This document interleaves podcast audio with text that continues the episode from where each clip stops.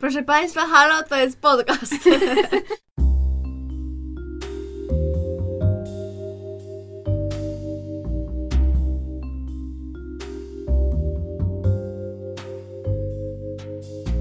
Witamy w bliskich spotkaniach szóstego stopnia. Podkaście o popkulturze, ale głównie o zapomnianych filmach. I o Kevinie Baconie. Ja nazywam się Justyna, a ze mną siedzi jeszcze Paulina. Oraz Gosia. Dzisiaj omawiamy film Hot Fuzz z 2007 roku w reżyserii Edgara Wrighta. I może na początku um, trochę fabuły. Głównym bohaterem jest e, Nicholas Angel, grany przez Simona Pega, czyli policjant z Londynu, który odnosi tam duże sukcesy. Jest taką, powiedzmy, ala gwiazdą policji. Mm, I zostaje przeniesiony do małego miasteczka Sandford, które jest, ale tylko z pozoru, sielskie i nie ma tam żadnych, wiecie, I zbrodni. wcale nie takie i- anielskie. nie, musimy to wyciąć, ale Nie, mogę się zostaje. powstrzymać. Mm, Nikolas zaczyna pracować z partnerem Danim, który jest synem chyba komisarza tej, tej policji w tym, w tym miasteczku i oni się zaprzyjaźniają. On zaczyna poznawać jakby coraz więcej ludzi z tego miasteczka, bo to naprawdę jest takie miejsce, gdzie wszyscy się znają, gdzie tam główny lekarz w ogóle był przy porodzie tego Daniego i tak dalej.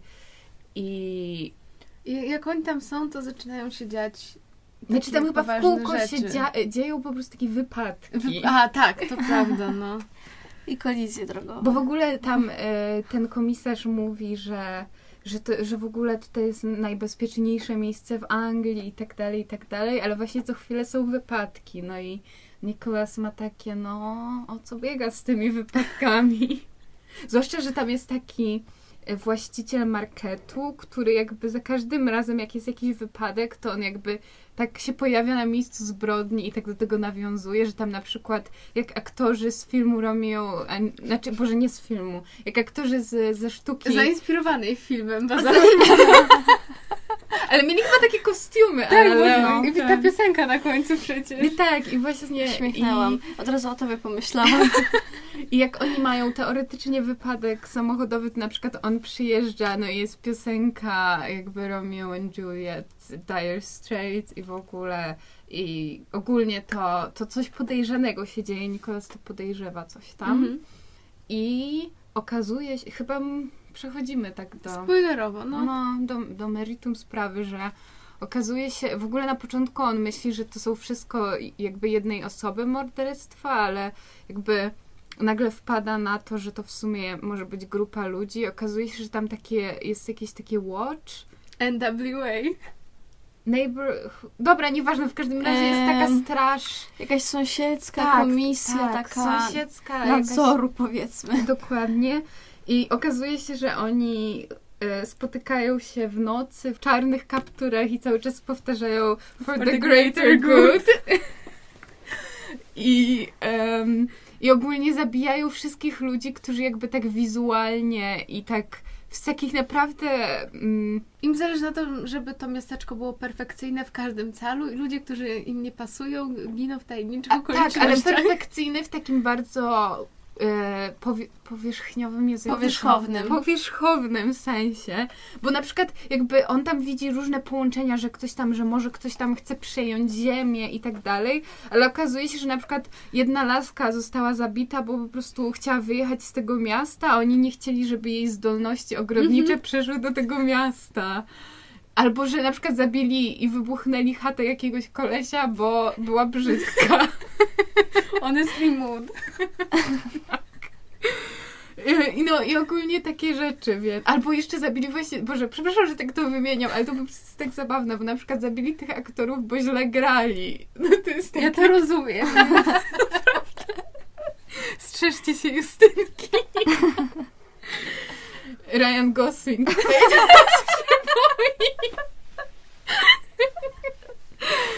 Nie, no Ryan jest bezpieczny, no.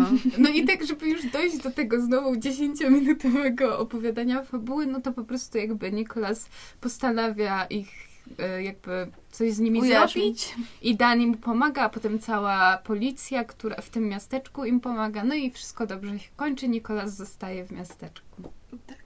I, bo, bo jeszcze zaproponowali mu powrót Tak. e, z No. Londynu. E, właśnie policjanci, żeby on wrócił do tego miasteczka, ponieważ e, akurat jego powodzenie w łapaniu przestępców, no okazało się, że bez niego, no to statystyki... Bo ogólnie na początku go wywalili, dlatego że przez niego wyglądali źle. No. I ogólnie duża część tego filmu i chyba najfajniejsza moim zdaniem, to jest ta, w której w ogóle dochodzi do takiej jakby konfrontacji ym, Nikolasa z tym małym miasteczkiem i tego, że tam wszyscy się znają i w ogóle znają swoje zwyczaje i on, który wchodzi jako outsider w ogóle do tej społeczności, to to są chyba moje ulubione Mhm. elementy. Ale w ogóle na początku, jak on rano biegnie i po prostu wszyscy my morning sergeant i tak dalej, on w ogóle nie wie, kim są ci ludzie. W ogóle ilość wspaniałych aktorów, którzy tam są, to po prostu... Ale to może po kolei najpierw powiedzmy to, że jest to komedia. Jakby ktoś jeszcze nie załapał, jest to komedia, ale z domieszką y, innych gatunków, na przykład akcji, z elementami horroru też, dramatu czy komedii romantycznej. No ja nie wiem, relacja Daniego i Nika jest... Ja, ja bardzo to shipuję, jak to to You will go down. To jest No, naprawdę. I Bo- najlepsza ta scena, jak oni siedzą właśnie na tej kanapie i jest takie, To że... jest totalnie rozegrane romantycznie. Ale to Tak, jest właśnie tak, takie tak, tak. super. I oni w ogóle mają ze sobą taką chemię, w sensie Nick Frost i Simon Peck, Tak. tak. Domix, ale po prostu, że to jest wspaniałe. No, to ja będę kontynuowała mówienie i powiem, że e, oglądałam ten film, kurczę, tylko teraz nie pamiętam, po raz pierwszy albo w późnym gimnazjum, albo w liceum i e, jakoś do, do tej pory tak pamiętałam po, poszczególne jakieś tam elementy, szczególnie to z Point Break i w ogóle ta cała akcja z filmami, to jest zawsze mój ulubiony motyw i, i uwielbiam to. Mm, ale teraz, jak obejrzałam go właśnie przed naszym podcastem, to naprawdę tak nie, nie pamiętałam za dużo z tego filmu, więc cieszę się, że mogłam do niego wrócić jeszcze raz to przeżyć, było wspaniale. Ale on jest jeszcze taki, że. Bo ja na przykład wielokrotnie. Ja chyba go oglądałam jakoś w podstawówce takiej późniejszej. W ogóle większość film, dobrych filmów, które oglądałam, jak byłam młoda, zawdzięczam Kanal Plus. Także dziękuję Kanal Plus. Nie sponsorowane. I ogólnie to właśnie to chyba leciało na Kanal Plus. I, I właśnie ja to jakby widziałam wtedy i naprawdę co jakieś jakby powiedzmy parę lat, ale pewnie nawet częściej wracam do tego filmu i po prostu za każdym razem jak się go ogląda, to jakby można zwracać uwagę na takie małe elementy, Mm. jakieś słowa, które ktoś wypowie, albo jakiegoś aktora, którego nagle rozpoznasz. Tak, no właśnie, bo tam przed chwilą wspomniałaś o tych aktorach, a pewnie to wycięłam. Yy, I naprawdę wtedy tak nie kojarzyłam tych osób, a jak teraz to obejrzałam, to mówię, o Boże, tu jest Stephen Merchant, Olivia Colman, w ogóle tu Phil z Harry'ego Pottera. I w ogóle jest ziom z gry o tron, y, y, Rory jakiś tam, albo jeszcze właśnie co ty mówiłaś, że ta dziewczyna z Bandersnatcha. Tak, No, I. I sam początek jeszcze w ogóle, gdzie tam się już zaczyna, bo jest i Martin Freeman, i Bill Nye, i Steve Coogan nagle, który się pojawia. To jest po prostu niesamowite. Ale jeszcze fakt, że w ogóle na tym komisariacie, to właśnie tak jak mówiłaś, jest Olivia Colman, ale jeszcze tych dwóch, The Andys, to Tak. ja nie pamiętam jak się ci aktorzy nazywają, ale jeden to jest Pat... Con- Considine? Czy... Tak, nie wiem, jak to, nie wiem, jak się wymawia jego I nazwisko. ten drugi też jest taki... Rave Spa? Tak, dokładnie. I po prostu to jest wspaniałe. No. I jeszcze tego e, ojca e, Daniego gra Jim Broadbent. Jego też strasznie lubię, on jest super. No nie mówiąc już o e, Timothy Daltonie, jakby, który gra tego e, gościa, jak on się nazywał? Skinner? To był ten? No tak, y, tak. Mi się w ogóle Tak, Skinner... o Tak, co- tak, mhm. to, no. Ja w ogóle zastanawiam się teraz, że to też jest fajne, że jakby ten James Bond tam w tym filmie, taką akcja i ten jakoś tak, to Hmm. nie jest na pewno przypadkowe. Nie myślałam o tym. Gosia przebije się przez nasze... A, nie, przepraszam, nie, bo my ale tak ja mówimy. spokojnie, ja to wiecie. Jesteśmy jak... Nie pozwalamy Gosi po prostu Nie, się spokojnie, ja o aktorach to sobie z wami nie porozmawiam, także słucham sobie. W ogóle uważam to mówcie, za, mówcie. za bardzo ironiczne też, że Simon Pegg, który gra tam w ogóle takiego, wiecie, właśnie gwiazdę policji i teraz po prostu, który robi w Mission Impossible, to jest w ogóle jakiś, ja nie wiem, ale jego bardzo lubię w Mission Impossible. Ale też w ogóle to jest naprawdę. znowu takie, to, to w sumie ja o tym mówiłam w, w The Full Monty, ale że jakby w brytyjskich filmach to jest super, że mam wrażenie, że naprawdę nie bierze się aktorów, którzy są tacy o przystojni w ogóle, tylko po prostu którzy umieją grać i którzy na przykład sprawią, że się śmiejesz. I jakby w tym filmie, no Simon Pegg nie byłby moim pierwszym wyborem na jakiegoś kolesia, który właśnie Mhm. przeskakuje przez płotki i w No ogóle. tak, to jest super takie A zestawienie. jest jakby takim, w sensie jest super w tym filmie i dlaczego nie możemy mieć takich filmów wszędzie, cały czas, z takimi aktorami. I przy tym jeszcze ta y, Olivia Colman jako Doris, to jest w ogóle, ona jest tak wspaniała. I ten jej śmieszek taki. Ale w ogóle to jest tak cudowne, że on ma ten swój sk- skrzydło, kwiat i tak dalej. I że jeździ sobie wszędzie z tą roślinką. Peace Lily. Właśnie chciałam powiedzieć i tutaj zażartować, że to jest nawiązanie do Harry'ego Pottera, bo wiecie, Japanese Peace Lily. A, nice. Ale w ogóle, Jezu, zapomniałyśmy w ogóle o najważniejszej roli tego filmu, czyli Kate Blanchett jako Janine. W ogóle tam jest masa w ogóle różnych cameos i to, co ja znalazłam, to właśnie em, oprócz tej Kate Blanchett, to a, że Peter Jackson gra tego Mikołaja, który stabnął Simona Pegga w rękę. Jest ten Stephen Merchant i Steve Coogan, no bo oni mają takie mniejsze Ale chwila, bo Merchant jako- kogo grał? E, Peacemaker. A poza tym zawsze jak patrzę na Steve'a Coogana, to myślę o jego roli w Tropic Thunder. I jakoś tak... Okej, to jest po prostu... Gosia, musisz kiedyś obejrzeć Tropic To jest, Thunder. tak, no, na pewno ci się podobało. Muszę, muszę. A to jest dobre Ja też. Miał mieć Tropic Thunder. Ten Robert Downey Jr. z tym przyszczem. Najlepszy aktor. Daniel Day-Lewis przy nim się No, chowa. No, to Gosia, to jest dobry wybór do podcastu. Naprawdę, musimy to zrobić kiedyś. No szczególnie, że już ostatnią scenę znam, także wiecie. No, naprawdę. I Więc- wtedy Gosia wstawimy ten filmik, ponieważ wiecie, że istnieje legendarny footage Gosi odtwarzającej taniec Toma Cruza z Tropic Thunder. Nie, to trzeba jeszcze podszkolić koniecznie. Słuchajcie, ale w ogóle jeszcze, Ale jest niebieskie światełko, przepraszam. Ktoś to liknie może przypadkowo kiedyś. Jeszcze słuchajcie, a propos e, tej całej jakby, jak, jak to się mówi, że że tych wszystkich aktorów, to ja w notatkach sobie wczoraj zapisałam, że jakby fuck Avengers Ensemble cast i że to jest jakby naprawdę tutaj po prostu ci aktorzy wszyscy razem, to wszystkie inne filmy się chowają. Znowu jesteśmy explicit. Ja w ogóle ym, lubię, naprawdę tak strasznie lubię i Nika Frosta i Simona Pegga i mogę non-stop ich oglądać. I y, oglądałeś taki film Cuban Fury? Właśnie chciałam zapytać, bo ja nie, ale ciekawa jestem, czy Ja oglądałam to i jest taki bardzo przyjemny. A go się, się spodobał, bo tam tańczy? Tak, tak, naprawdę, bo jest bardzo przyjemny do oglądania. Dobrze, No. to sobie dodam do mojej bardzo długiej już listy. Tak, I te, i te tańce latino, czuję, O, to, to- może appreciate'nąć. Ale nie jesteś sama w nieobejrzeniu, Gosia. A właśnie ten, mówiłam już Paulince przed, przed tym jeszcze jak przyszłaś, że, e, że zawsze jak w tym filmie pojawiało się pytanie właśnie do, do Nikolasa, czy oglądał jakiś film i on po- odpowiadał, że nie, to ja się czułam, że po prostu jakieś takie połączenie. Jak wy się coś mnie pytacie, czy ja coś oglądam, a ja muszę niestety powiedzieć nie. Ale to było dobre, jak właśnie oni poszli skonfrontować tak, jakby, tego Skinnera o to i on mówi do, do, do Nikolasa, że no, oglądałeś za dużo filmów i ten Danik mówi, że nie. To ty śmiechłam mocno. To było piękne.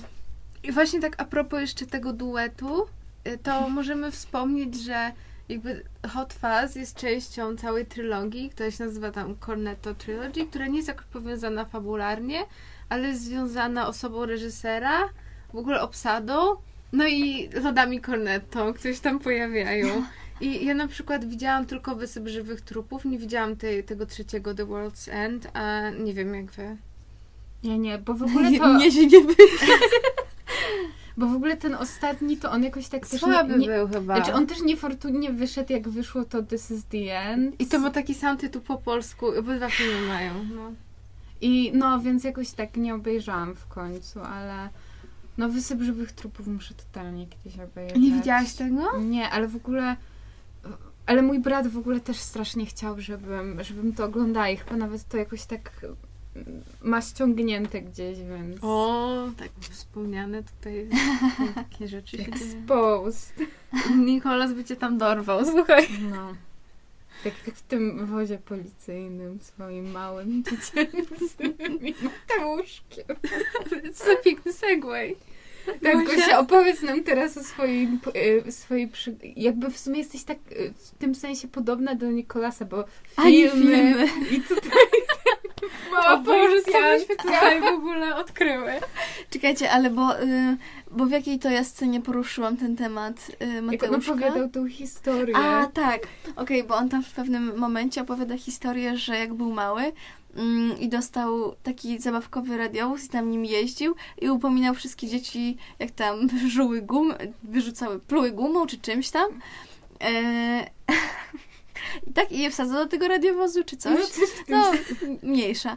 No i od razu mi się przypomniało, że jak ja byłam mała, to pamiętam, jak poszłam z moimi siostrami ciotecznymi na rowery i z takim jeszcze młodzieńcem o imieniu Mateuszek. W ogóle krótka przerwa, ale ja czuję, że powinien w odcinku programu Where Are They Now to Mateuszek powinien się pojawić. Czuję, że tam w więzieniu w ogóle jest trzecie. Jakimś więzieniem. W ogóle, Boże, jak moje siostry cioteczne to usłyszą, to one po prostu upadną ze śmiechu, bo to jest nasza historia. Ale przepraszam, Gosia, kończ opowieść. No w każdym razie poszliśmy wszyscy na rowery. No i ten ogólnie Mateuszek to warto zaznaczyć, że był trochę młodszy ode mnie. No i coś tam zaczął przeklinać i tak dalej. I ja jako strażniczka, tak jak już wczoraj dziewczynom mówiłam, dobrych wartości. Kultury do... E, właśnie zapytałam się go, że przepraszam, czy mógłbyś tak nie przeklinać? I wiecie, czułam się wtedy taka bardzo jednak ważna, że pełnię jakąś taką misję ludzkości. I, tak. Mm, no, niestety chyba, chyba to No nie teraz mnie zadziałało. tutaj nie, jak przeklinam, to mnie tutaj nie, nie aresztują. Ale ja naprawdę teraz potrzebuję wiedzieć, co się stało z Mateuszkiem. No, musimy... Ja też, ale w ogóle wiecie co, ja myślę, że to się da, to się da jakoś tam... Właśnie ja Gosia, totalnie mówiłam, że jak dojść do wyjdziemy tego. na górę, to musimy Wyjdziemy totalnie postokować. Boże, to jak w, w, w As wczoraj, o Jezu! E, Gosia, w następnym odcinku mówisz, że musisz opowiedzieć. Słuchajcie, czekajcie na kontynuację historii o Mateuszku. jest. w następnym odcinku dowiecie się, co się stało z Mateuszkiem. Tak, no ja się zapytam babci, jak on, jak on się nazywał, bo ona może wiedzieć, mam Ale w wrażenie. ogóle może ona wie, co się z nim dzieje. Może coś tam wiesz. Na Facebooku jeszcze go zobaczymy. tak. No, Paulina to jest FBI. Ona, ona to wyśledzi wszystko. no. No, w każdym razie... Może przypadkiem go dodam chodzi do o- znajomych, jak niektóry. No, w każdym razie, jeśli chodzi o moje jakieś takie ym, zapędy takie, wiecie, to już się skończyły. Ja czuję, że my w trakcie podcastu poznamy jeszcze więcej powiązań twoich z Nikolasem. Czekam. o, chociaż nie, takiego fikołka nie umiem zrobić, jak on się tak Ale wybić z ziemi. ruszać się umiesz, on też, także... A my Ej, z no, Justynką tutaj kitu. jesteśmy bardziej dani, który wszystko płotki Nie, nie zgadzam się z tym. Ale to było tak piękne. Jeszcze ta muzyka Ja taka to. pościgu. Ale w ogóle Gosia miałaś taką rację, jak mówiłaś w trakcie oglądania, że jest super montaż, bo ja tak dopiero zaczęłam zwracać tak aktywnie Mhm. uwagę po tym, jak to napisałaś i naprawdę to No, że robi on jest taki ogóle... charakterystyczny mega i że takie właśnie takie dynamiczne zbliżenia i w ogóle super uważam, że to jest. Jest też zabawny po prostu, że jakby autentycznie montaż Mhm. może wprawić w śmiech. Tak. I to jest taka charakterystyczna cecha w ogóle filmów Edgara Wrighta, mam wrażenie. Szczególnie to wychodzi przy Baby Driver. I a propos tego montażu, ja właśnie też sobie zrobiłam notatki, że tam on często korzysta z tej techniki. Teraz będzie element preachowania w naszym podcaście, że możecie się czegoś nauczyć. E, że on stosuje coś takiego, co się nazywa match cut, czyli jakby dwa ujęcia, które ze sobą korespondują, ale jakby każde ujęcie koresponduje ze sobą w filmie, ale że one są połączone na przykład jakimś ruchem albo akcją, czy na przykład tematyką. I takie znane na przykład cuts w historii kina, no to na przykład w Odysei Kosmicznej jest ta kość, która zmienia się, wiecie, w ten e, statek kosmiczny czy whatever. E, I, I tutaj na przykład bardzo często e, on z tego korzysta, że tam na przykład, nie wiem, ktoś wstaje albo kogoś sadzają do radiowozu i ktoś opada na kanapę, jakby tego typu właśnie połączenia na, na ruchach. I ja, ja bardzo lubię na przykład tą technikę i, i w tym filmie jest tego, jest tego mega dużo i, i to jest fajne, to jest takie w ogóle bardzo dynamiczne. No i tak jest, tak jest sprytne, że tak to nazwę. I, I rzeczywiście to jest taki element, gdzie jakby część humoru tego filmu leży właśnie w tym montażu Mhm, totalnie. i w zestawieniu tych różnych ujęć i, i Bo ja nie pamiętam, fajne. kiedy ostatnio montaż wprawiał mnie, jakby właśnie, że rozśmieszał mnie. Bo pewnie jakby są jeszcze takie jakieś użycia właśnie montażu, ale, ale to autentycznie to jest coś mega fajnego. Ale powiem wam, że w ogóle pierwszym momentem chyba, kiedy tak naprawdę śmiechłam na tym filmie, to właśnie jak, e, jak Nikolas przyszedł do...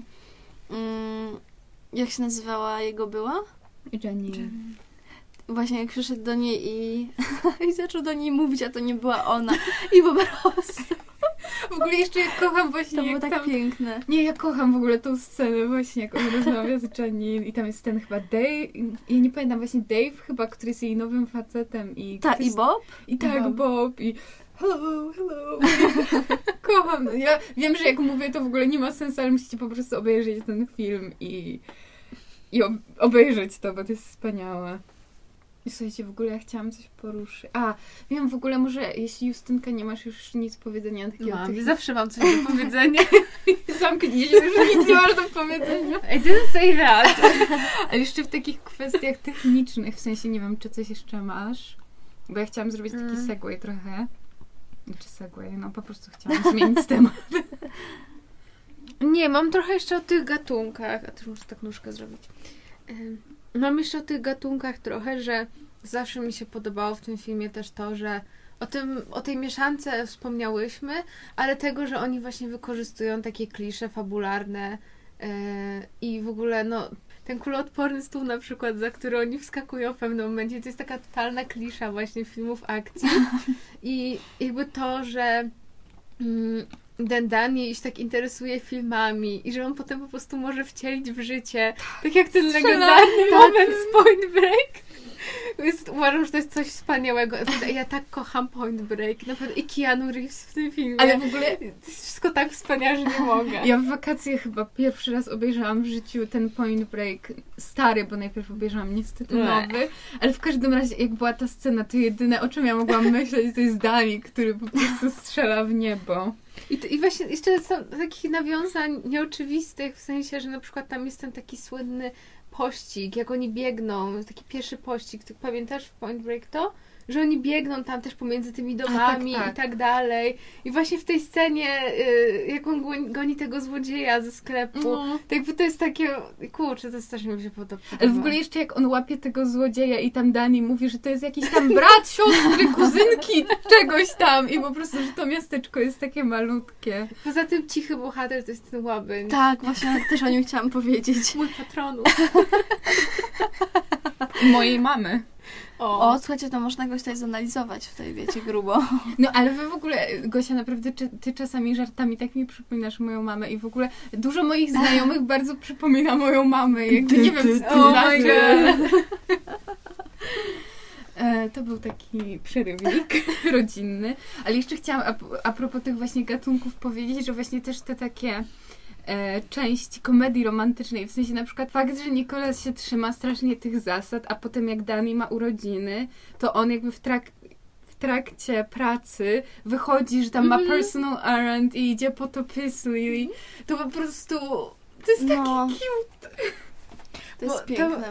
To, to jest, ja wam wczoraj wysyłałam e, tą informację o tym, że właśnie na początku oni planowali w tym filmie, żeby Nicholas miał love interest, ale w końcu z tego zrezygnowali i część tych kwestii poszła do Daniego. Ale to jest tak cudowne To jest najwspanialsza rzecz na świecie. Właśnie mi się to strasznie podoba, że jakby zupełnie, że jakby ta Janine się tak pojawia i jakby i tyle i tutaj wszystko jest przeniesione na do niego, to jest cudowne. Ale w ogóle ja, ja znowu mam takie przemyślenie. Wiecie, ja trochę się też czasem, znaczy wczoraj czułam trochę jak ten Nikolas, jak, że ja, jak same wiecie dobrze, nie mogę czasem wyłączyć swojego mózgu i na przykład przez to nie mogę usnąć, ale też właśnie mam takie... Nie słuchasz naszego podcastu. Oczywiście.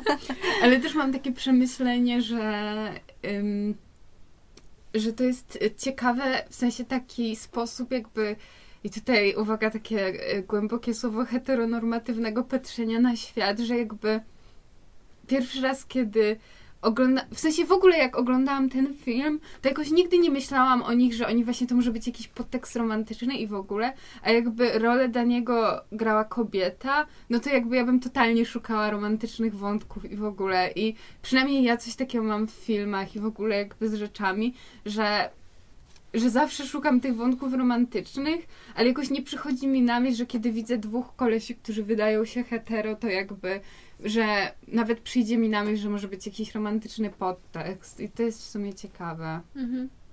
Thank you for coming to my TED Talk. No bo to jest kolejny moment, gdzie Paulina tak powiedziałaś dobrze, mądrze i ja co ja mam tu dodawać, no. Powiedziałam może tylko z cztery razy jakby.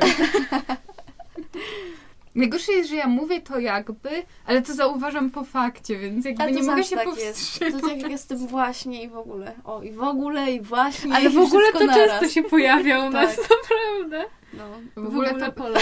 Pracowałam kiedyś w gazecie, która się nazywała Wokół. Nie Znaczy, słyszałam pracowa-. Nie, no mówię, no bo to, no. Nie, ale podziel No się, bo powiedz. jesteśmy ciekawe. Nie, w sensie, bo Że przyjaźnimy W się, sensie. a nie... Nie, w sensie może nie, być. Nie, nie rób dźwięków. Kiedyś na stówę mówiłam o tym, że w liceum przez jakiś miesiąc właśnie pracowałam, czy raczej za darmożkę tam harowałam właśnie w takiej gazecie mm, licealnej.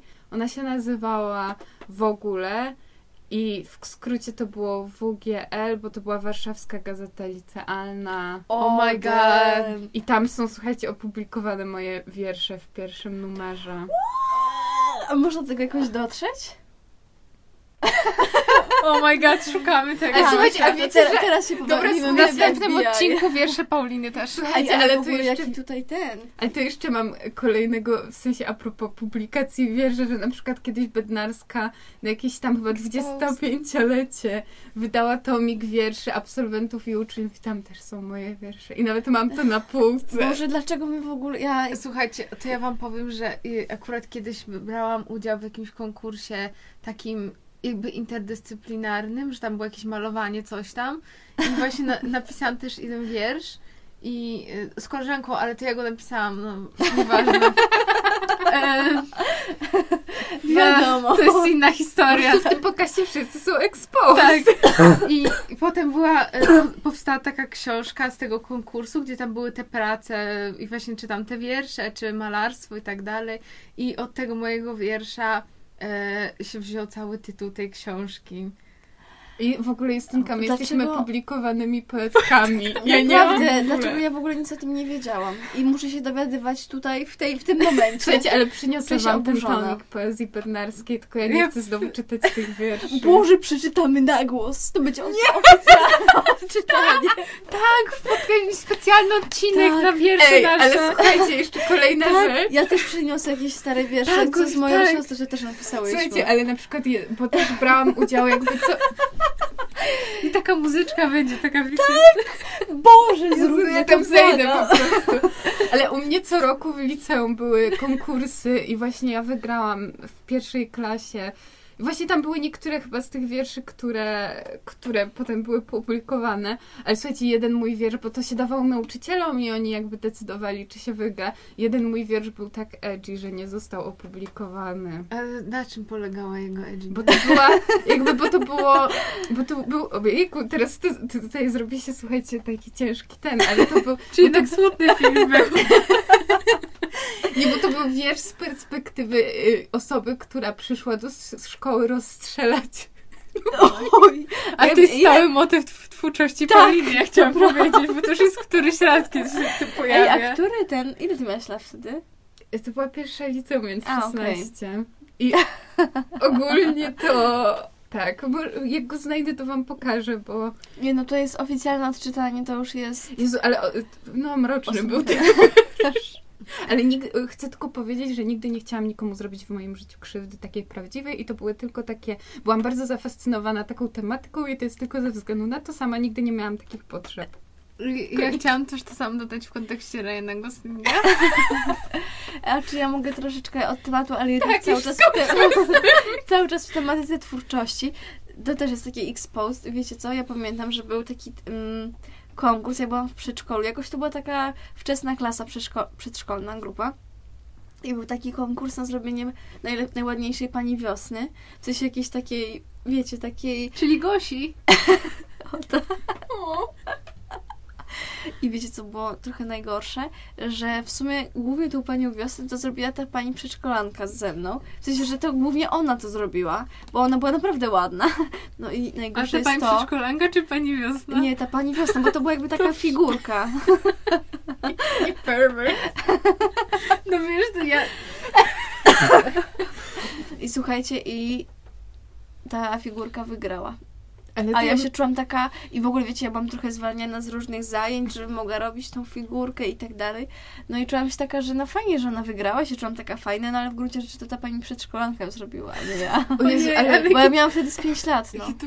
ale, wiecie, co, terapeutyczne. ale wiecie, co mi się w ogóle przypomniało, że jak byłam y, chyba w podstawówce, to był konkurs, i to taka pierwsza klasa, to był konkurs religijny na tam malowanie Jezusa.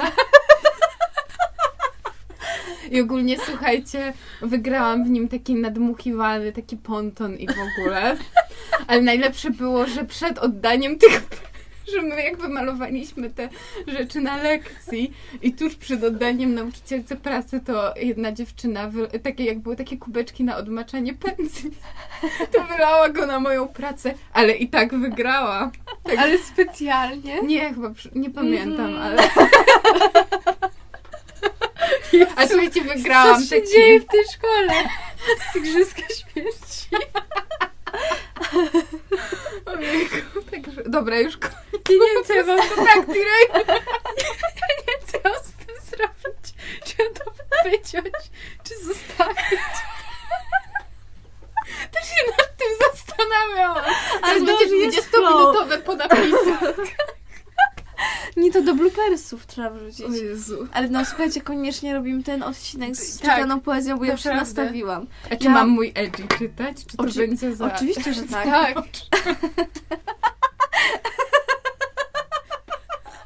A słuchajcie, bo ten wiersz jest naprawdę ciężki. Zrób to Paulina for the greater good. Słuchajcie, w ogóle ja chciałam jeszcze porozmawiać o takich wątkach w sensie społecznych, w tym sensie takiego mia- małego miasta. Ja nie, tutaj nie chcę w żadne poważne tematy wchodzić, ale ogólnie takiego małego miasteczka i, i tak dalej. Gosia, No miałam się- się... Musiałam mówić o dychotomii. Czekamy Tak, bo ja tutaj miałam właśnie dychotomię, że na przykład miasto versus wieś i w ogóle jakby obrzeża i tak dalej. Ale co tutaj miałam mądrego napisane? Mm, aha, anonimowość i, i właśnie to, że w takich jakby miejscach się zawsze wszyscy znają i w ogóle ta społeczność wygląda zupełnie inaczej. I to jest w ogóle strasznie śmieszne, bo nawet mi to przypomina chociażby Międzylesie, że jakby wiecie, to nie jest ogólnie takie, znaczy teraz to już się w ogóle trochę zmienia, ale jakby ci starsi mieszkańcy Międzylesia i, i tak dalej, to w sumie wszystko się zawsze kręciło wokół na przykład Centrum Zdrowia Dziecka i że tam dużo, w ogóle praktycznie połowa Międzylesia tam pracuje, a tutaj, nie wiem, a tu jakiś zieleniak i tak dalej, że każdy w zasadzie się zna, jakieś ploteczki chodzą, no i wiadomo, nie w takim stopniu, że wszyscy mówią sobie dzień dobry, ale zawsze mnie to jakoś niesamowicie dziwi, że mm, no, że właśnie takie małe społeczności, no już tutaj nie mówię o Międzylesiu, tylko tak ogólnie, że małe społeczności tak działają jakby zupełnie, zupełnie inaczej to poczucie anonimowości tak jakby sobie, wiecie. W ogóle to, Zanika. to jest jakby fajna, po, pokazana taka stereotypowa, naprawdę hardkorowo, jakby angielska wieś i właśnie Mhm. takie, że o, tutaj twoim lekarzem jest też człowiek, który cię jakby przyjął na świat i tak dalej. Ale sama jego w ogóle reakcja na to, że on musi się wyprowadzić z tego Londynu, to jest już złote. No, to totalnie, ale też w ogóle na przykład jak e, chyba w, no nie wiem kiedy to było, parę lat temu, jak byłam na wakacje w Anglii, też właśnie mój tata nas tam ciągał po jakichś kościołach i tak dalej i właśnie też byliśmy w takich małych miasteczkach, gdzie autentycznie one wyglądały po prostu jak z tego filmu.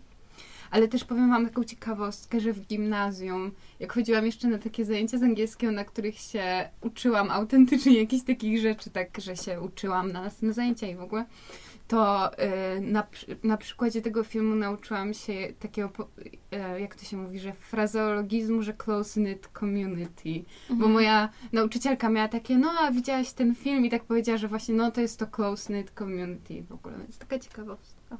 Ale właśnie No to jest Przepraszam. Nie, nie, nie, mów, mów, mów. mów. Ja właśnie chciałam powiedzieć, że e, na pewno tam jest taki element, który właśnie może umknąć jakby widzowi, który nie zna tego kontekstu kulturowego, właśnie tej różnicy pomiędzy tym dużym miastem, tak jak sobie wyobrażamy właśnie Wielką Brytanię, bardziej w kontekście Londynu i tak dalej, niż tej takiej wsi, małego miasteczka, które też jest bardzo, bardzo specyficzna, więc myślę, że to jest bardzo charakterystyczne właśnie w ogóle dla, dla, dla tego filmu, że ta brytyjskość jakby się w tym też objawia. Tak, i że tam wszyscy są tacy milusi dla siebie, a zaraz po prostu koleś, który chodzi w kurtce, wyciąga z niej gloki po prostu.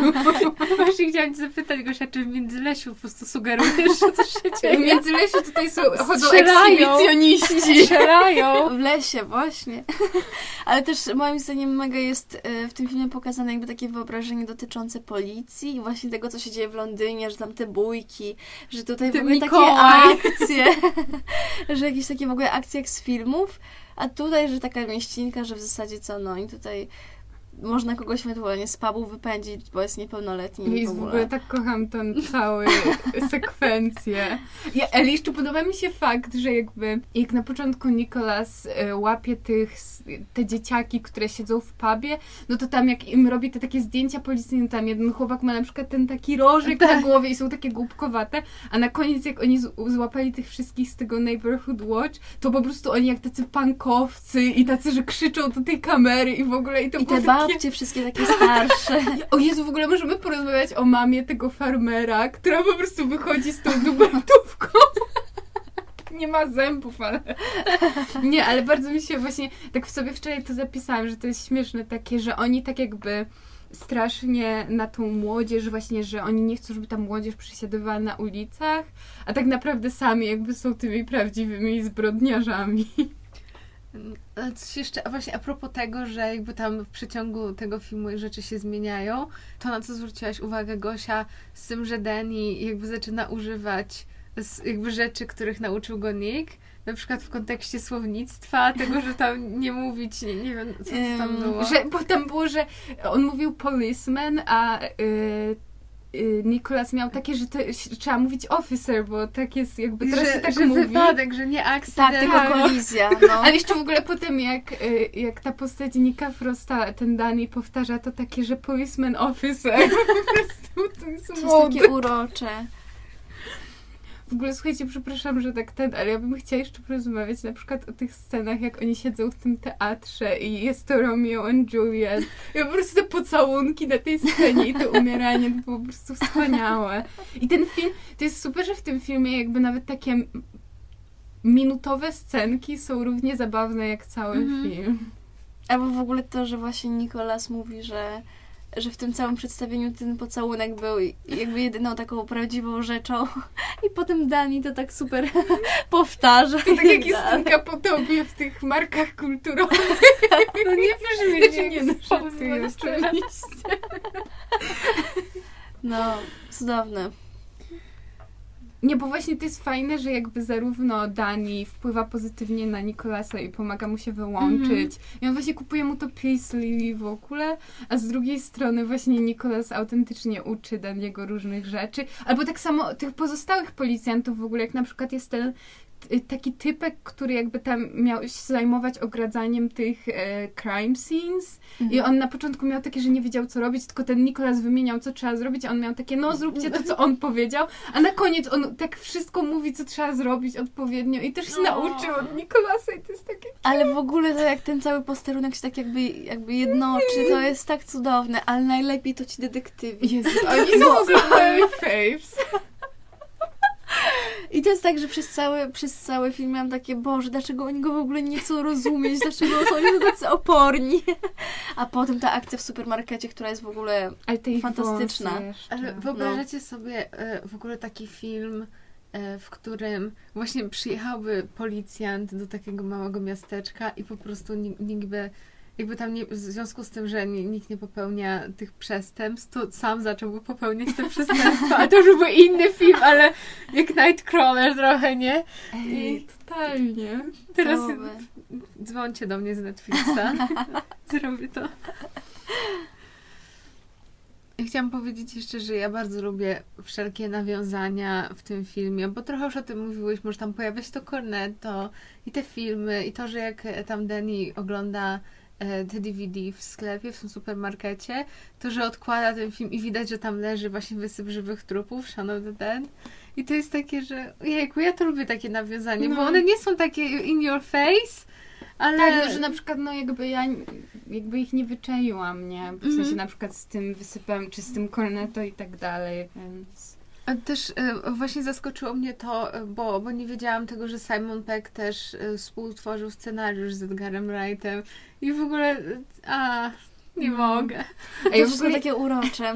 Ja jeszcze chciałam powiedzieć, że według mnie ten film fajnie pokazuje takie dość brutalne sceny, ale w taki sposób mam wrażenie nie jakby, że te sceny nie są takie straszne. W sensie, że na przykład jak jemu spada Mhm. na głowę ten, taki e, trójkąt, to że to jest w gruncie rzeczy dość śmieszne. Albo, że na koniec jak Skinner jest nadziany na to i ci, te dzieciaki przychodzą mu robić zdjęcia, to to jest naprawdę takie...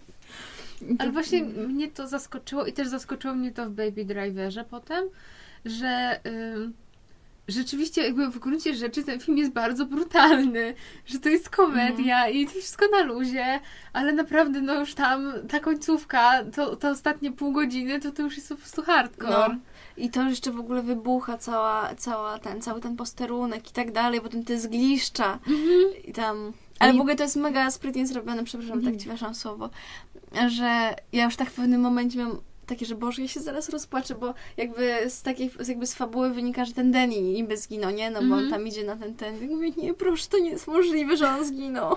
I tak mówię, czy ten film aż by taki ten, taki, takie zakończenie zrobił, ale na szczęście, na szczęście nie. W ogóle cała ta akcja jeszcze z tym filczem, nie, nie będzie, że to jest filcz. E, I w ogóle to z tym tłumaczeniem. Jezu, tak. I że potem on nie musi już mieć tłumaczenia od Daniego. A I- to... I w ogóle ja, sobie, ja mogę sobie wyobrazić, że coś takiego dzieje się w Polsce. Wyobraźcie sobie, że to po prostu jakieś Ta z mina. II wojny światowej jakieś. Nie, to jest w ogóle... Nie, tam naprawdę każda scena, czy każda sekwencja jest po prostu super. Że mogłybyśmy po prostu po scenach omawiać ten film i byłyby super. E, e, przypomniało mi się teraz, e, że oglądałam kiedyś, tak a propos tej miny, że oglądałam kiedyś taki film, który analizował montaż w Suicide Squad i to jak bardzo jest tam fatalny montaż. I tam padło takie fajne stwierdzenie, że jakby, żeby żart zadziałał, to że musi się pojawić jakby trzy razy, żeby to się dobrze rozwinęło. E, I tam jakoś to tłumaczył, że to jest tam setup, payoff, będzie jakieś takie rzeczy. I właśnie też się zastanawia, zaczęłam zastanawiać nad tą miną, ile razy ona się pojawia i rzeczywiście ona jest tak ważnym elementem, że, to, że ona musi wrócić na koniec i ona i rzeczywiście wraca. I to jest strasznie fajne i to jest taki segway w ogóle do mojego pytania, na czym polega humor w tym filmie. Bo jakby powiedzieliśmy trochę o montażu, że tak ze strony formalnej jakby to jest jeszcze wszystko podbite. Wiadomo, dialogi, czy też humor sytuacyjny, ale tam, tam jest fajna jeszcze taka gra właśnie z oczekiwaniami widzów. Mhm, tak, to jest super. I że on jest taki bardzo nieprzewidywalny, ten film. Mhm. Że w- w zasadzie od tego momentu, jak, jak w ogóle okazuje się, że ta cała rada i tak dalej, że oni, e, że oni siedzą w tych kapturach i tam wiecie, te modły, coś tam, to jest, to jakby wszystko się tak jakby zupełnie, zupełnie obracało 180 stopni. To jest moim zdaniem super. No, jest bardzo subwersywny ten film, bardzo lubię to słowo. Ona w ogóle pochodzi jakby, jak były, zaczęły się queer studies, to właśnie, że się mówi, że jakby, że queer subwersuje jakby takie normy społeczne, to właśnie to przeszło. Mnie. Ciekawostka. Czuję, że ten, to powinnam użyć tego w pracy mojej licencjackiej. A to jest taki edukacyjny podcast. Bardzo. Dzisiaj. A nam się Trudne podoba słowa. mi się to. Boże. Przepraszam, ale... I teraz nagrywasz podcast zestresowana.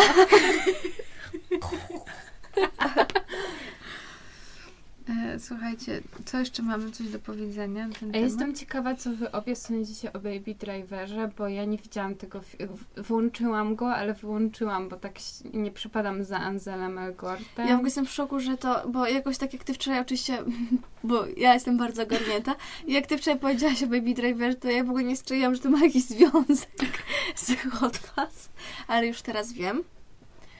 No i... I to Justynka, proszę, oddaję Ci no, głos. I to ja chciałam może tak na początek trochę powiedzieć o Edgarze Wrightie, żebyśmy może tak nakreśliły jego osobę. W ogóle bardzo polecam z nim podcast, chyba to był w Nerdist podcast, jak on opowiadał trochę o właśnie o Baby Driverze, ale też o mm, na przykład o swoich początkach, ale też tak o różnych filmach gadali i w ogóle jest super, także, także podlinkujemy to. Ile on ma lat? E, kurczę, nie wiem. Ale pewnie jest przy 40, mogę na chwilę. Oczywiście. No, tak, tak, tak mi się wydaje, bo jego pierwszy film, jaki on nakręcił, to był w 1995 roku i Fist, nazywał się A Fistful of Fingers i to był taki western komediowy i to jest ledwo ponad godzina jakby tam jakiś, nie wiem, raptem no nie wiem, czy to jest ważne, żebym to teraz mówiła. Western, tak, jest to taki western komediowy. Nie, wystawiam się, jak to teraz potnę, dobra. Ale ja tylko szybko zrobię wtrącenie, że za każdym razem jak Simon Pegg i Nick, jak widzę ich razem, Simona Pegga i Nicka Frosta w jakimś filmie, to się zastanawiam, czy Edgar Wright go wyreżyseruje. Ale wiecie, bo ja zaczęłam mówić o tej długości tego filmu, bo przypomniało mi się, że właśnie on w tym podcaście opowiadał, że oni mieli problem, żeby to był pełnometrażowy film i tam jest taka długa czołówka. Więc y, no, nie wiem, super. I on jeszcze w międzyczasie robił serial Spaced, który chyba w Wielkiej Brytanii jest dosyć kultowy, a u nas jakoś, jakoś nie bardzo. Bo w ogóle w Edgar Wright w Polsce chyba nie ma jakiegoś takiego followingu, nie? I e, też robił dużo rzeczy telewizyjnych, czy e, reżyserował też teledyski. Na przykład e, to wyszło przy premierze Baby Drivera, że wyreżyserował teledysk do Blue Song, Mint Royale, który się dzieje, gra tam Noel Fielding i on się dzieje tylko w samochodzie i tam też to bazuje tak jak właśnie w Baby Driverze. Początek tego filmu jest e, właściwie trochę kalką z tego teledysku, że też mamy gościa w samochodzie, który jest tam, jest ta muzyka i jest ten montaż dźwięku i, i, i obrazu. E, i też oprócz tego znalazłam ciekawą informację, że Edgar Wright wyreżyserował jakiś fejkowy trailer do Grindhouse. Quentina Tarantino, jak są te dwa filmy, to tam pomiędzy jeszcze są takie rzeczy i on wyreżyserował jeden z tych trailerów. A w ogóle on mi się kojarzy też często jakby e, w kontekście Antmana, bo, bo on chyba tak, miał... miał... robić Antmana. Tak, on trochę też, też mówił często w tych podcastach przy okazji Baby Drivera o tym. I właśnie ja pamiętam, że jak oglądałam jeszcze Cinema Sins kiedyś, to tam jak oni omawiali tego Antmana i była to taka scena, że ta, y, że ta y, lokomotywa Tomek jedzie.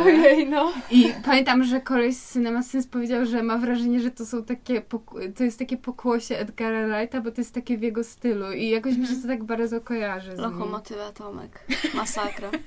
Jezu, ona jest koszmarów po prostu. On jest tak, tak creeperska bajka. Ale właśnie wydaje mi się, że tak a propos tego Ant-Mana, że problem Marvela był taki, że oni zatrudnili Edgara Wrighta, a nie chcieli filmu Edgara Wrighta. I to jest to, to Ale to jest, ja mam wrażenie, że Marvel się nauczył przy tej całej Titi, że takie kino, bar- powiedzmy z zabarwieniem autorskim, ma dużo większą wartość niż takie zwykłe filmy i właśnie no myślę, że, że gdyby zostali przy Edgarze Wrightie, to że Ant-Man mógłby mieć taki potencjał właśnie jak ma Thor Ragnarok, że jednak ja sama bardzo lubię ten film i go kilka razy widziałam, bo jest taki po prostu cute Mhm. i widać, że jest jakiś trochę inny. A Peyton Reed, który robi Ant-Mana, to jest taki wyrobnik po prostu, taki rzemieślnik, wiecie, że A tam ten drugi Ant-Man to- Właśnie ja, ja się tak zastanawiałam, czy drugi Ant-Man mi się tak bardzo nie podobał, w takim sensie, że po prostu był taki blach. Dlatego, że tam nawet nie ma tych elementów właśnie Edgara Wrighta, czy ja za dużo mu przypisuję. Chociaż i tak w drugim Ant-Manie najlepsza jest ta scena, jak tam e, postać, jak ona się nazywa, Janet, ta postać Mhm. Michelle Pfeiffer, która mówi przez e, Scotta. A tak. To jest, nie, Tak, to jest tak. mega i w ogóle tam porad jest świetny. Gosia, a ty, ty co myślałaś o Baby Driverze? Tak ogólnie. Bo Mm. w sumie właśnie nie powiedziałaś w końcu. Bo- a, no no tak, ty, tak, Jezu, tak. przepraszam, w ogóle. Jezu. Jezu, przepraszam. Nie, bo już tak o, e, od, odchodząc już od tego Antmana i tego wszystkiego, to chciałam powiedzieć o filmach pełnometrażowych jeszcze, jakie zrobił Edgar. Mm, I w 2004 roku właśnie on, on wyreżyserował Shaun of the Dead, czyli Wysyp żywych trupów. W 2007 mamy Hot Fuzz. E, W 2010 zrobił Scotta Pilgrima, Scott Pilgrim vs. The World i ja bardzo lubię ten film i świetny film komiksowy i bardzo polecam. Na Netflixie nie widziałam, ale jest. No, nie, jest bardzo, jest bardzo fajny. Potem w 2013 przyszło The World's End, czyli to zakończenie trylogii Cornetto. No i właśnie w 2017 mamy Baby Driver. Teraz możemy mówić o Baby Driverze. Bo widzę, że Gosia się robi śpiąca. Nie, nie, nie, nie, nie. Co ja teraz? tutaj- Proszę bardzo. O, ja tutaj kola, kolanęłaś. Em, Baby Driver. Znaczy mi się w ogóle bardzo podobał jakby pomysł połączenia tej muzyki i tak dalej, i tak dalej i to było fajne, ale no w zasadzie to tylko to generalnie. Nie, jakoś ten film był tak no, że coś tam nie wyszło. Takie Ten miałam wrażenie. Znaczy ja nie widziałam, ale mam opinię na, na temat tego, że wybór Ansela Elgorta jest taki... A nie lubisz go bardzo? Czy? Znaczy nie wiem, jakoś ta jego twarz jest taka rybia. No nie macie wrażenia, że on jest taką amebą trochę jakąś? Czy ja wiem? Jest jak taki blob taki, że tak patrz na niego i jest takiego bloba po prostu. Ja no nie No, Nie, nie, nie mi, się, może. mi się właśnie jakby sam pomysł tej jakby połączenia i jakby wplecenia w ogóle muzyki jakby w takim jakby taki mechanizm tego i to jak to działa, to naprawdę to był fajny pomysł. Ale jeśli chodzi tak e, fabularnie i w ogóle to, co tam się dzieje, to tak... I w sumie czy skojarzyłabyś to z Hot Fuzz? Że to ten sam reżyser? Nie, w ogóle, nie no właśnie dlatego ja nawet, wiecie, wczoraj tak mm, zupełnie tego nie skojarzyłam, jak gadałyśmy o tym. Znaczy mi się wydaje, że mm, na przykład to, co mi w Baby Driverze też przeszkadzało, oprócz rekordy, nie nie mam z takiego problemu, ale to to, że e, on się zaczyna rzeczywiście jakoś tak niewinnie i w ogóle jest ta muzyka, on poznaje tą, jak ona tam się Debbie, Mhm. czy Deborah, nie wiem, No, no, no. E, I nagle potem ten film robi się już taki naprawdę bardzo krwawy i poważny. Tak. I jakoś w tym Hot Fuzz on, rzeczywiście on tam trochę odjechał, ale ten Baby Driver odjechał jeszcze bardziej. O Boże, przepraszam, przydałam sobie majtki, słuchajcie.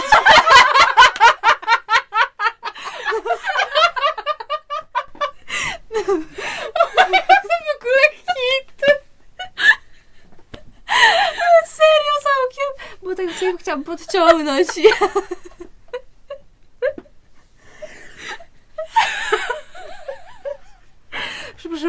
hit. Serio, całkiem. Bo tak sobie chciałam podciągnąć. Przepraszam, ale nie mogłam zachować tej informacji dla siebie. O Jezus. Zawstydziłam się. Ale jeszcze ty przerwałeś w taki sposób, że ja myślałam, że ty też chcesz szybko powiedzieć, co to jest tego, co jest ten kanon. Przepraszam. O Boże. Oddechu. Trzeba będzie przyciszać ten Zdecydowanie to była moja pierwsza myśl. Słuchajcie, ale mnie było w tej boczki od śmiania się. Boki zrywać. O Boże. Wczoraj Przepraszam. e, miałam taki napad śmiechu, jak z, mam, z mamą oglądałyśmy skecze e, Key and Peele. I po prostu jak jest taki, nie wiem czy ja wam wysyłam, jak jest taki sketch, że e, koleś leci samolotem i chce pójść do łazienki, ale są tur turbulencje. Nie wiem, czy wam Nie. to wam wyślę potem, bo to ja po prostu za każdym razem prawie się sikam na tym sketchu. Tak jak ten pan. Ojejku. Ale dobrze, wracając do tego Baby Driver. E, I że ja od, jakby odczułam, że jakby z jednej strony ten film chciał być taki trochę właśnie przesadzony w tej muzyce i w tym wszystkim, co się dzieje i w postaci tego baby, który mówi w ogóle za pomocą tych kwestii, które usłyszał w, w innych filmach na przykład. Mhm. I też jakby nigdzie to potem nie powraca. Tak, I nagle to tam jest zestawione z takim strasznie poważnym, naprawdę tam ludzie giną, w ogóle jakiś... jakaś taka strasznie- akcja normalnie, Tak. no. i w tym prawda. Hot Fuzz jeszcze w miarę, chociaż też jest ten kontrast, ale to w, w miarę jakoś potrafią Mhm. rozegrać że to jest spójne. I że no też jakby wiadomo, skoro to ma być jaka powiedzmy parodia filmów akcji, no to w tym ostatnim akcie zawsze się musi coś dziać, nie? Mhm. A ten Baby Driver dla mnie I ta końcówka tam jest jeszcze taka tak, bardzo z tym, taka w że z ogóle... tym więzieniem, że tam jakieś takie to jest Bardzo, strasznie ale dziwne. w ogóle no. fa- fakt, że Baby Driver nie jest parodią, tylko ma być filmem akcji, ale jest przesadzony, to jest trochę takie jakby się nie zgrywa, nie? Że Hot Fuzz parodiuje i dzięki temu to przesadzenie gra, ale jeśli chce się zrobić film akcji, który jest przesadzony, no to po prostu będzie przesadzony film akcji. Bo ja na przykład myślałam o tym w kontekście też bohatera Jamie'ego Foxa, Mhm. który pamiętał, że był naprawdę takim, no, no to był taki człowiek budzący grozę. Tak, tak, tak, No tak. i jakoś mi się to w ogóle nie, nie zgrywało zresztą tego filmu, która jest taka na luzie, że on tam Mhm. sobie poznaje tą dziewczynę i w ogóle. No, nie, w sensie takie strasznie, mam wrażenie, że takie strasznie pomieszanie różnych jakichś i pomysłów, i Mhm. wątków, jakichś konwencji, no. I też wydaje mi się, że jak już był ten pomysł na montowanie tak pod muzykę tego trochę, tych Mhm. bitów i, i, i tak dalej, to że mogli to pociągnąć trochę bardziej. no. Że to się tak pojawia w niektórych momentach, ale Tak. potem znika w ogóle i, i znowu potem wraca. No, to było szkoda, bo to uważam, że jakby fajnie, że to by jakby mogło fajnie właśnie zagrać. Ale też fajnie, możemy też porozmawiać o tym, że właśnie, że ja się cieszę, że ten film odniósł taki duży sukces, jak odniósł, bo po pierwsze uważam, że brakuje teraz takich filmów właśnie autorskich, które zdobywają taką dużą popularność. Wiecie, że to nie jest kolejny blockbuster i tak dalej, tylko rzeczywiście jakiś film z, z wizją. Ale też na przykład w ogóle komedie autorskie. Mam wrażenie, że to Tak. jest coś rzadkiego. Mhm. Znaczy, okej, jakby filmy Adama Sandlera to jest jakby osoba żonra, ale ogólnie jakby właśnie autorska komedia to jest w sumie coś, z czym się rzadko spotyka. Mhm. I takich filmów mi trochę brakuje, żeby studia pozwalały na, na te różne wizje i to wyjdzie. No i ludzie naprawdę jakoś tak się strasznie zakochali w tym Baby Driver. Ja nie wiem, bo tam były, Mhm. była mowa o sequelu. Ja nie wiem, czy coś się A on coś w ogóle będzie robił teraz ten Edgar Wright? Jakieś następne projekty są?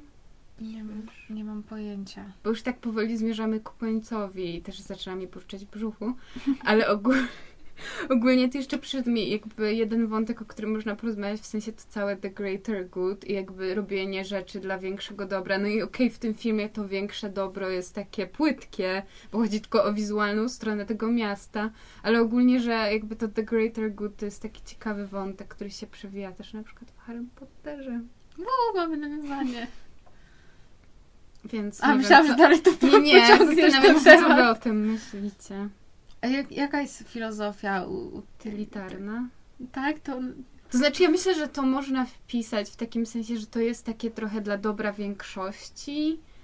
No i wiadomo, kurczę, bo to trzeba trochę oderwać od tego filmu, nie? Bo jakby to nie jest dla dobra większości. Nie, to umówmy się, że To nie jest for the actual greater good, ale no tak, w sensie ta utylitarna filozofia jest taka dość ciekawa, no bo czy jakby można działać przeciw jakimś jednostkom na rzecz większości, w sensie to tak jak nie wiem, czy można na przykład, w sensie czy spoko jest tam, nie wiem, udawanie, że homoseksualizm nie istnieje dla dobra większości, Mhm. teory, jakby w cudzysłowie, no. To rodzi takie bardzo jakby, że, te, że mniejszości jakby Że w ogóle ich w zasadzie tam nie ma. no. I w tym filmie to jest fajnie w sumie jakby, że... Boże, jak ja mówię. W tym filmie to jest fajne, że właśnie Edgar Wright i w ogóle ci aktorzy tak grają tym wszystkim i... No i że to jest takie podciągnięte do jakiegoś takiego aż ekstremu, Tak. że tam potem te dzieci, które piły w tym pubie są tam zagrzebane w tych piwnicach i tak dalej. No. I że... w- Bo w I że w sumie... zasadzie tylko, tylko wszystko jakby dla tej komisji, żeby on tam ich dobrze No ocenił. bo też sama ta maksyma w sobie jest taka bardzo właśnie ekstry... Chodzi mi o to, że jest- Ekstremalna O, ekstremalna, tak. Że, że to jest takie, że świat jest czarno-biały i że dla większego dobra można wszystko, a to jakby nie jest prawda. I właśnie ten film to tak jeszcze bardziej hiperbolizuje w sumie. No. Teraz przyszedł mi do głowy jeszcze inny wątek, bo tak powiedzieliśmy o tym, że oni to robią dla wyglądu tego miasteczka i teraz zastanawiam się, jak to odebrać jeszcze wiecie, jak jest to takie powiedzenie, że keeping up with the Joneses. Mhm. Że takie, że musimy się jak najbardziej pokazać i tak dalej. Zastanawiam się, jak to społecznie jeszcze odczytywać. Tak, ale w ogóle to jest ciekawe właśnie w kontekście, mam wrażenie, mm, takich mniejszych społeczności, że, Mhm. Że to jest jakieś takie często powiązane właśnie z tym, żebyśmy się dobrze zaprezentowali i w ogóle jakieś takie porównywanie się pomiędzy No bo nie też wiem, każdy ci patrzy na tak ręce. W sensie No. to jest też ciotka Petunia z Harry'ego Pottera, która po prostu przez okno z firanki wygląda, co jej sąsiedzi robią. Ale to polskie takie jest bardzo, No. polskie akcenty w Harry Potterze. Tak, też- ale w ogóle, że właśnie w każdej takiej małej społeczności, typu na przykład blog i tak dalej, że, że to są niby jakieś No. takie stereotypy, ale w gruncie rzeczy one cały czas jakby istnieją i, i taki monitoring. Totalnie. Ale moja monitoring mama na jest. przykład strasznie monitoruje taką laskę, do której przychodzą dwaj faceci do mieszkania i moja mama daje po prostu... Ale wydaje nam się, że jeden jest ojcem jej córki, a drugi jest po prostu jej facetem, a jeszcze jest chyba jakiś brat jej, ale no nieważne. Ale to właśnie najbardziej chyba widać po tych małych miasteczkach, czy po takich Mhm. wsiach, gdzie naprawdę jak już się wszyscy znają, to naprawdę to, to trzeba utrzymać jednak ten wizerunek, Tak. powiedzmy, Mhm. bo co ludzie powiedzą, nie? Ale ja w ogóle jeszcze chciałam to rozwinąć w tym kontekście Harry'ego Pottera, bo to jest taka bardzo kontrowersyjna kwestia. A propos Dumbledora i Grindelwalda, w sensie u Grindelwalda przez te fantastyczne zwierzęta 2 to trochę jakby jest już takie bardzo czarno-biały jest ten Grindelwald. I od, tutaj odniesienie do e, Honest Trailer Fantastycznych tak. Zwierząt drugi. Ale wydaje mi się, że to jest takie y, jakby ciekawe do rozważenia w kontekście Dumbledora, że on nie dość, że w młodości mówił takie bardzo słabe rzeczy właśnie w imię większego dobra, to też jakby wszystko to, co on robi z Harrym i właśnie jest dla tego większego dobra, no i jakby to jest takie trochę taka jednostka versus większość, w sensie czy można ryzykować i poświęcać kogoś na rzecz większości i jakby wtedy co to sprawia, że kim jesteśmy. Ja mam wrażenie, że chyba w Avengersach był taki wątek tych ostatnich, że jakby oni nie chcieli poświęcać jednostek dla tych kamieni, mimo że to oznaczało śmierć połowy ludzkości. Znaczy ja bardziej się zastanawiałam nad tym problemem filozoficznym, jest ten trolley problem, tak? Z tym wagonikiem, Mhm. czy jakby poświęcasz jedną osobę, czy kilka. Też właśnie tak teraz. No i to są takie pytania, na które no nie ma odpowiedzi po prostu. I jakby to jest ten największy tragizm No. tego. O, nagle się smutno zrobiło. No jednak był smutny ten film. To jest po prostu, to zawsze znajdziemy, możecie na nas polegać. Ale w ogóle też samo to sformułowanie, że dla większego dobra, to jest jakieś takie... To jest Kto mega ok- creepy. Kto To jest- określa, co jest większym Co, dobrem? co w ogóle Tak. jest dobrem. Dokładnie, I co to już w ogóle większe dobro, to już no... No, ale To tak, jest ciekawe bardzo. Się. Wiecie, jak to jest moje ulubione powiedzonko, że jakby każdy wilen jest, wiecie, bohaterem w swojej własnej Mhm. historii, w swoich własnych oczach, nie? No ja myślę, że o tyle ciekawsza jest, Boże, przepraszam, że tak znowu do tego Harry'ego Pottera, że o tyle ciekawszy dla mnie zawsze był Grindelwald od Voldemorta, że Voldemort chciał zawsze władzy na rzecz władzy, a Grindelwald mam wrażenie, że właśnie naprawdę wierzył, że to, co robi jest dobre i że okej, że tutaj zmanipuluje, zrobi złe rzeczy, ale że to jest właśnie dla większego dobra. I to jakby mam wrażenie, że jest ciekawsze taka. To wtedy nie jest takie jednostkowe, że robię coś, bo jestem zły, tylko to jest właśnie takie spektrum. To mi się też kojarzy z The Walking Dead i z Neganem, który robi rzeczy właśnie, że on jest dobrym władcą jakby dla tych swoich ludzi, ale No To- czasami tak coś To- zgrzyta, nie?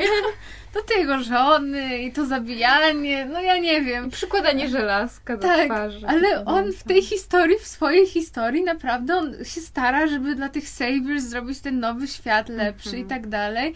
I znowu on jest właśnie bohaterem w swojej własnej głowie.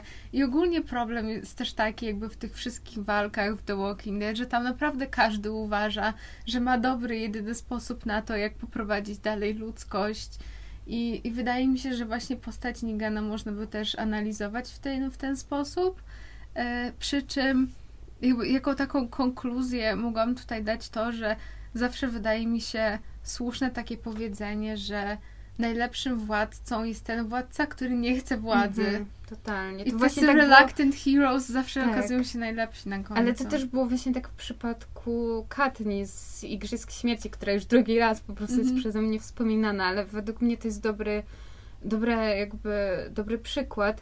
Ale też mam takie przemyślenie, że właśnie taka wiara w jakieś największe dobro, to jest takie bardzo właśnie ta modernistyczna wizja w tą jedną wielką narrację No i ten jeden tak, taki klucz, który rozwiąże wszystkie problemy i jakby to chyba też jest problem z ideologiami, że one starają się być dla większego dobra, ale no nie wychodzi nigdy.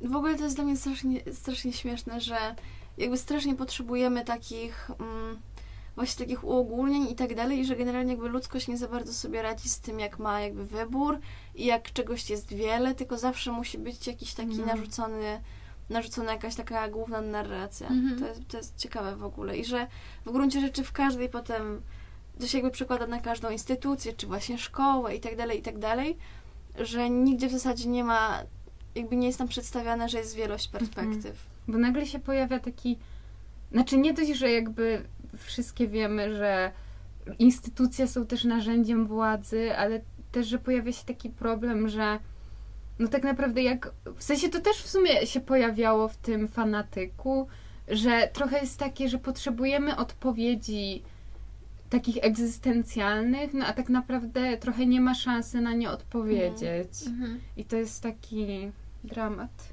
człowieka. No i smutno się zrobiło, no. Ale ta, ta końcówka jest taka... Nie, no tak. To co, to już Poważnie. chyba się zwijamy, słuchajcie. Jeszcze tylko Kevin. Kevinek nam został. Kevin, dobra. Boże, ja E, muszę posłuchać w ogóle tego, co ten, tego, co wstawiłyśmy na, mm, na fanpage'a Steda. Mm. O, No, koniecznie. Ale może jeszcze jakiś wesoły akcent na koniec. Może coś chcecie jeszcze dodać? Ja tak? chcę jeszcze opowiedzieć o tym, że typek z gry o tron, Rory, chyba McLean, który grał tam The Hound, a tutaj grał tego Lercha, e, który mówił tylko Yarp i Narp. I to jest autentycznie, to jest w ogóle, jak pierwszy raz obejrzałam ten film z rodzicami, to też właśnie to Narp i mówienie Yarp i Narp to było mojej i mojej mamy takie ulubione zajęcie. I to takie jak ten Simon Peck, takie Narp? po prostu kocham. Ja się cieszę, Paulina, że z całego jakby tego filmu wybrałaś takiego idola. Nie. No, także... No to już widzicie, jest zabawnie na koniec. Dobra, tak, Harry'ego Pottera mamy. Wyjątkowy odcinek bez Filipa K. Dicka. Udało może, się. Ale może właśnie jakieś nawiązanie, coś? nie, nie szukajmy. Już mam dosyć. A Kevin Bacon, e, tak. Kevin Bacon, Bacon. z Tomem Cruzem grali w filmie A Few Good Men, czyli Ludzie Honoru, a Tom Cruise z Simonem Peggiem w Mission Impossible. Tylko trzy stopnie. No, Boże, te... ale, słuchajcie, no po prostu to tak działa ta skala. ale wiecie, z tym Diablo to byśmy miały problem. Eee. Wyścig o wszystko. ale przepraszam, bo jeszcze muszę tylko dodać, że a propos Ludzie Honoru, you can handle the truth. Już dziękuję. Nie widziałam, ale... To jest taki kultowy cytat z tego filmu. A to jest A Few Good Men? A Few Good Men. No. Także chyba wszystko. Już moje burczenie w brzuchu tutaj Daje taki dzwonek na koniec. No, także idziemy jeść. Wy też idźcie zjeść. Dziękujemy za słuchanie naszych Tak. tutaj zerwanych majtek. E, No i e, zanim się pożegnamy, to tak, dajcie suba, skomentujcie, Lajeczek. dajcie łapkę w górę, Bo tak. tak prosimy przy dziesiątym podcaście, ten taki feedback, taki czasem Słabo, słabo, marny. my się tak tutaj poświęcamy dla was, a w ogóle z drugiej strony, ja nie wiem, zero odzewu. No my naprawdę pra- praktycznie co tydzień się widzimy, żeby nagrywać dla was. I... No, także No słuchajcie. dobra, to dopiero... No Drugi tydzień, kiedy się widzimy, ale... Także to możecie zrobić dla nas na YouTubie. Słuchajcie nas też, możecie nas słuchać też na SoundCloud i na iTunesie i tam też dawajcie, nie wiem, co tam się daje, serduszko, pięć gwiazdek I na Facebooku możecie też nas polubić. I tam, I tam też Na maila, na maila. Tak, na, Ale mail nikt nie pisze. Tak, 6 kropeczka stopnia małpa gmail.com Ej, a słuchajcie, a propos iTunesa, to ja już dwa razy próbowałam dać pięć gwiazdek na iTunesie naszemu podcastowi i nie chcę się jakoś zapisać w ogóle. O nie, O, to musimy zaraz to to jest obczaić. jakiś spisek przeciwko No. nam. No. No dobrze, No. także dziękujemy Wam bardzo za słuchanie po raz kolejny. Żegnamy się bardzo. Mówiła do Was Justyna. Paulina. Oraz Gosia. Pa, pa! Pa, pa. I słyszę teraz tą muzyczkę, takie tum, tum.